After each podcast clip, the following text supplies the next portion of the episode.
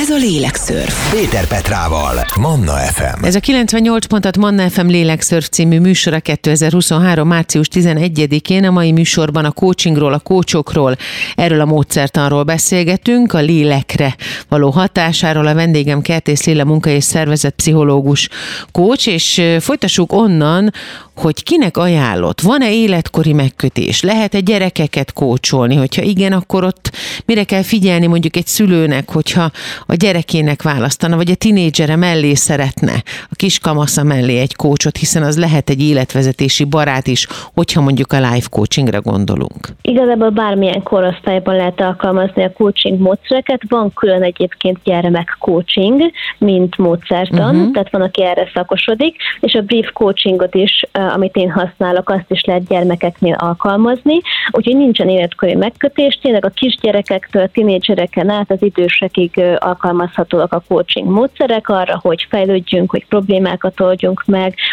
például pályaválasztás esetén akár egy tinédzsernek ugyanúgy segíthet egy coaching folyamat, mint akár egy felnőttnek, és a lehető legváltozatosabb témakörökben lehet alkalmazni ezeket a mentális modelleket és módszereket.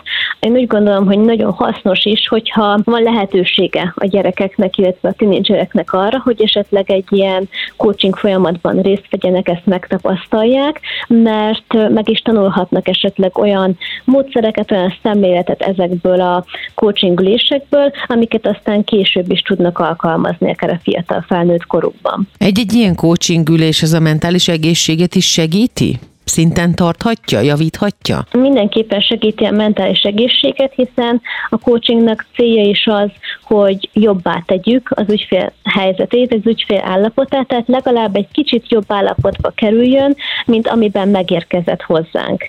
Tehát ez, ez a mentális egészség szempontjából lehet az, hogy jobban érezze magát, de az is lehet, hogy azáltal, hogy megoldjunk, megoldjuk, vagy közelebb kerülünk egy probléma megoldásához, ugye egy nagy mértékű stresszt is lekerülhet az ügyfél válláról, és már ezáltal nőhet igazából a mentális egészség. Hogyan függ össze a mentális és a lelki egészség coaching szempontból, mondjuk egy gyereknél, vagy egy kiskamasznál? Inkább mondanék egy példát. Brief coachingot uh-huh. lehet használni akkor, ha mondjuk Zolika még óvodás. Tegyük fel, hogy egy négy éves kisfiúról van szó, és hajlamos arra, hogy mondjuk agresszív legyen az óvodában, uh-huh. és esetleg verbálisan, vagy akár fizikailag is bántsa az óvodástársait. Ilyenkor is lehet alkalmazni ebben a helyzetben a brief coachingot arra, hogy mondjuk a coach, vagy a pszichológus, vagy a pedagógus, hogyha tanult ilyen módszert, akkor leül Zolikával, és megkérdezi, hogy, hogy mi történt igazából, mi történik akkor, amikor ő bánt másokat. Tehát valamilyen szinten feltérképezni egy ilyen beszélgetés formájában azt, hogy ő miért válik agresszívvé, és például a brief coaching módszer, hogy általában a coaching módszerek arra helyezik a hangsúlyt, mondjuk a gyerekeknél, hogy a viselkedésnek egyetlen egy elemét valamilyen módon megváltoztassuk. Tehát például, hogy um, Zolika mondjuk akkor bánt másokat, hogyha valami csúnyát mondanak rá. És akkor segítünk például Zolikának, hogyha csúnyát mondanak rá, akkor ne azonnal bántson, vagy ne azonnal mondjon vissza valami csúnya dolgot, hanem mondjuk mondjon valami más szót. Uh-huh. Tehát igazából itt mondjuk egy konkrét elemét a viselkedésnek segítünk a gyermeknek megváltoztatni. Vagy lehet, hogy például azt, hogy amikor a Zolika például agresszív lesz, akkor mindig elkezd dobolni először a lábával. Akkor ez, a, ez az agresszív folyamatának a része, és a pedagógus mondjuk segíthet abban, hogy már ezen a ponton, ahol ő elkezd mondjuk dobolni a lábával, akkor megállítsuk a folyamatot, és meg, megkérjük Zolikát, hogy legközelebb, ha mérges lesz, akkor csináljon valami más, mint az, hogy dobol a lábába, és lehet ez megállítja az agresszív folyamatot. Tehát így tud például egy gyermekcoaching mondjuk segíteni abban, hogy akár a gyerekeknek a viselkedési szintjén is mondjuk megállítsunk folyamatokat.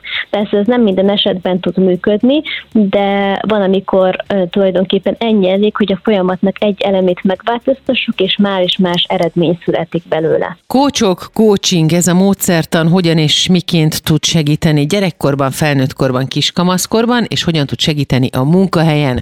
Hamarosan ezzel folytatódik a lélekszörf. A vendégem Kertész Lilla munka és szervezet pszichológus. Ez a Lélekszörf. Péter Petrával, Manna FM. Kócsok és coaching, ez a módszertan, ami működik munkahelyen, működik otthon, működik gyerekeknél, felnőtteknél és kamaszoknál is.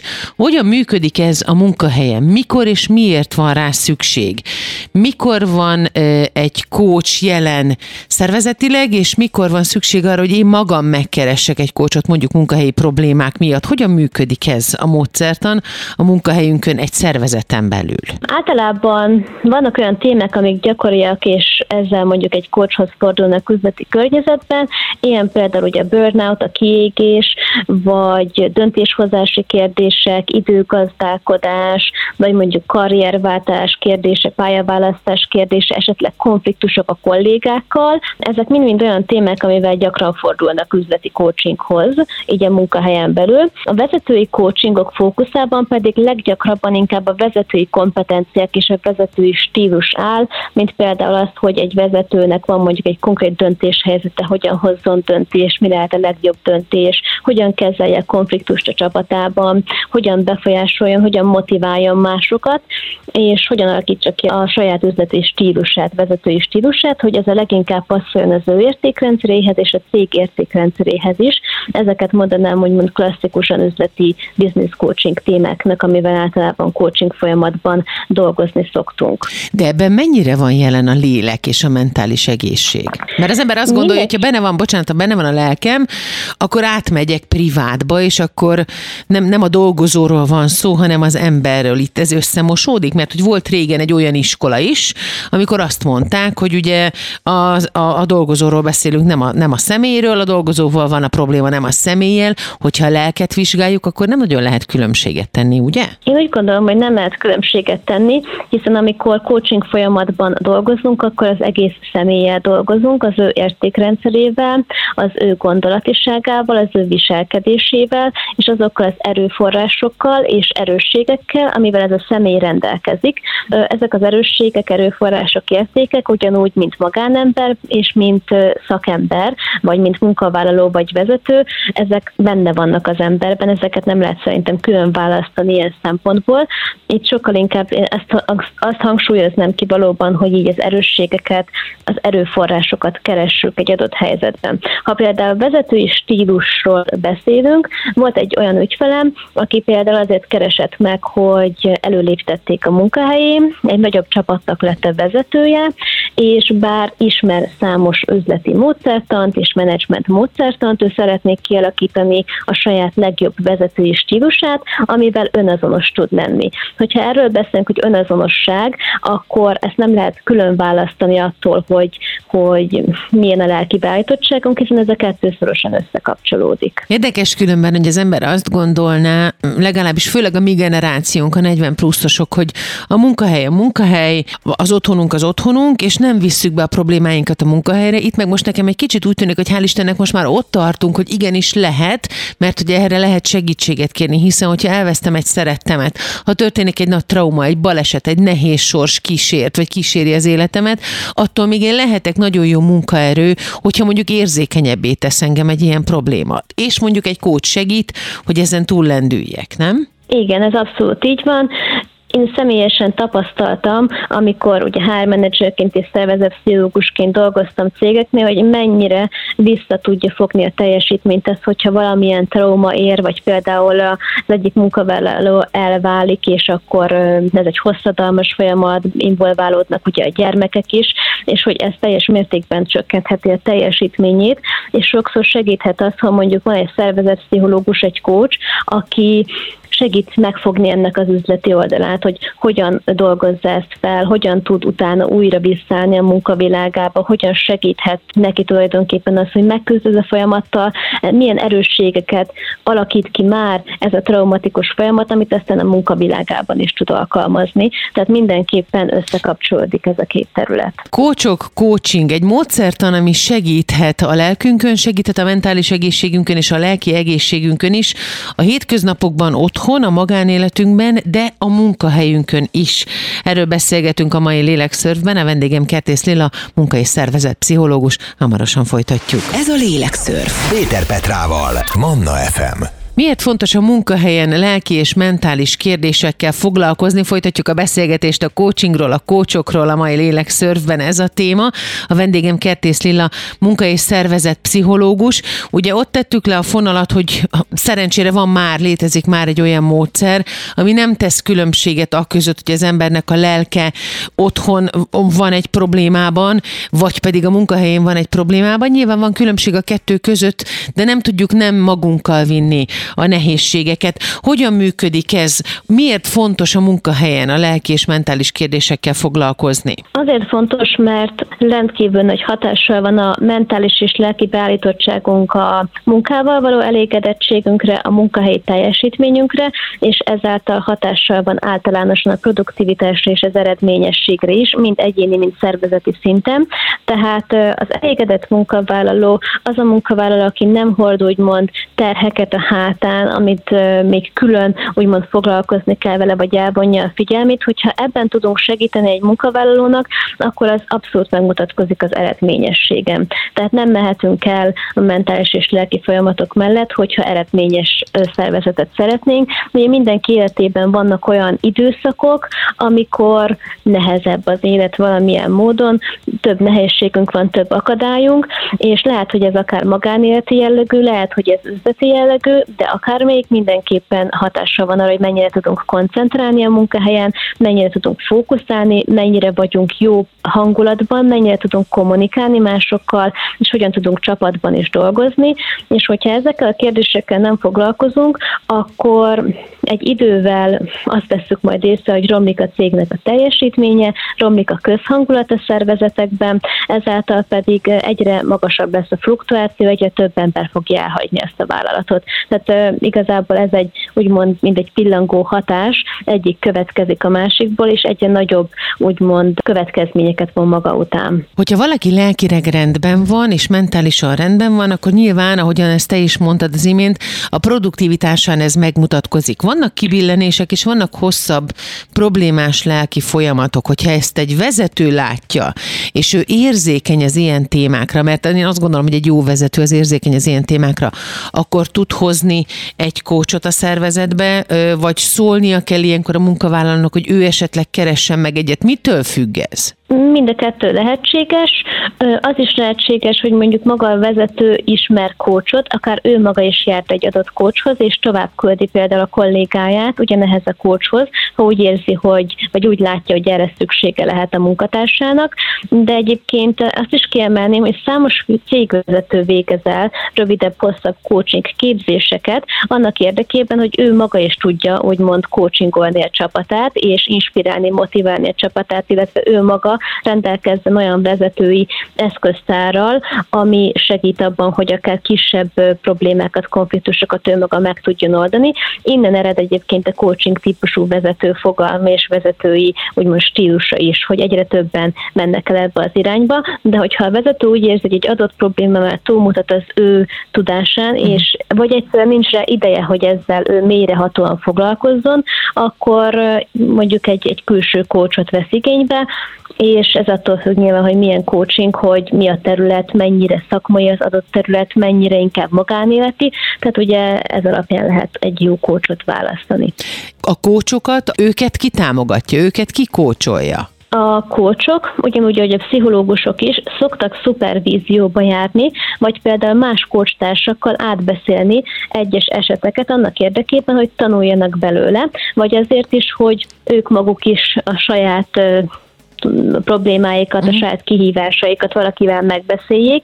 Tehát ennek van általában egy kultúrája, hogy úgymond a szupervízióba általában elmennek egy tapasztaltabb kócshoz, vagy akár a tanárukhoz, hogy átbeszéljék bizonyos témákat. És akkor ez tulajdonképpen nekik is, nekik is egy ventilációs lehetőséget ad? Igen, igen, így van. Én magam is szoktam, van olyan társam, akivel együtt végeztük el ugyanazt a kócsképzést, és meg szoktuk néha beszélni egymásnak az esetei természetesen az anonimitást szem előtt tartva, hogy mi magunk is tanuljunk a hibáinkból, és mi magunk, mint kócsok fejlődjünk. Egyébként egy kócsképzés esetén ez egy alapvető coaching érték, amit egy jó kócsképzés tanít, hogy mindenképpen a kócsnak folyamatosan fejlődnie kell a coaching szakmájában, és ennek az egyik lehetőség az, hogyha átgondoljuk az adott coaching ülést, folyamatot, megnézzük, hogy mit tudunk majd legközelebb jobban csinálni, mit tanultunk az adott esetből, hogy aztán azt a tudást tovább vigyük, és már még hatékonyabban tudjuk segíteni a jövőbeli klienseket. A vendégem Kertész Lilla munkai szervezet pszichológus a coachingról, mint módszertanról,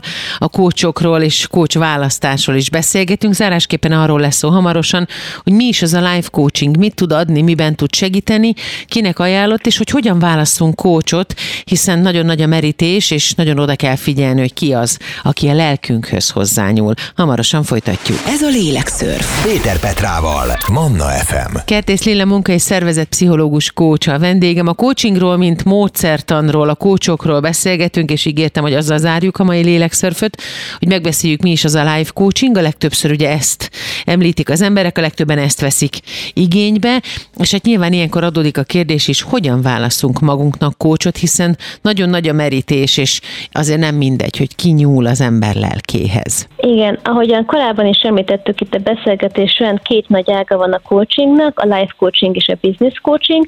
A life coachingot ugye magyarul életvezetési vagy személyes coachingnak is szokták nevezni. A life coachingban inkább olyan egyéni témákkal foglalkozunk, mint az önismeretünk fejlesztése, pályaválasztás, a céljainknak a kitűzése, ha mondjuk nem tudjuk, hogy merre haladjunk az életben, vagy van egy konkrét magánéletbeli elakadásunk, esetleg a párkapcsolatunkkal, vagy a családtagjainkkal vannak nézeteltéréseink, esetleg szeretnénk csak úgy általában jobbá tenni az életünket, több boldogságot, több pozitív érzést átélni, akkor a life coaching egy jó megoldás lehet. Például ezekre a problémákra, hogyha nincsenek mély mentális problémáink, akkor egy jó coach sokat tud ebben segíteni, hogy előre haladjunk ebben a folyamatban. Hogyan zajlik egy coach kiválasztása, hogyha az ember jól akar választani, és milyen problémát vihetünk el hozzá? Hogyan kell felkészülni az első találkozásra? Kell-e egyáltalán készülni rá? Én azt tapasztaltam, hogy általában ajánlás útján választanak az emberek coachot maguknak, mondjuk egy ismerősük, egy kollégájuk már járt valakihez, és jó tapasztalata volt, és elsősorban ajánlásokat kérnek be, de hogyha nincsenek ilyen ajánlásaink, akkor érdemes felmenni mondjuk az adott coachnak a weboldalára, és megnézni, hogy milyen témákkal foglalkozik, mit tanult, és hogy ez összhangban, van, összhangban van-e azzal, amit mi szeretnénk megoldani ezzel a problémával. Megnézhetjük azt, hogy milyen módszertanban, hány év tapasztalata van, kikkel dolgozott esetleg együtt, hogy megnézzük, hogy hasonlít-e annak a coachnak a munkája ahhoz, amivel mi szeretnénk dolgozni. Valamennyire érdemes lehet egyébként felkészülni az első coaching alkalomra, mert ez akár fel is gyorsíthatja a folyamatot, de nem feltétlenül szükséges. Annyira mind, mindenképpen érdemes, hogy nagyjából azért meg tudjuk fogalmazni, hogy mi ez a fő témakör, és mi az a fő probléma, amivel mi szeretnénk foglalkozni. Tehát ezen a szinten utána a coach már segíteni tud abban, hogy ezt még jobban körvonalazzuk és tisztázzuk, hogy egy teljesen konkrét célt határozzunk meg az elkövetkezendő coaching alkalmakra.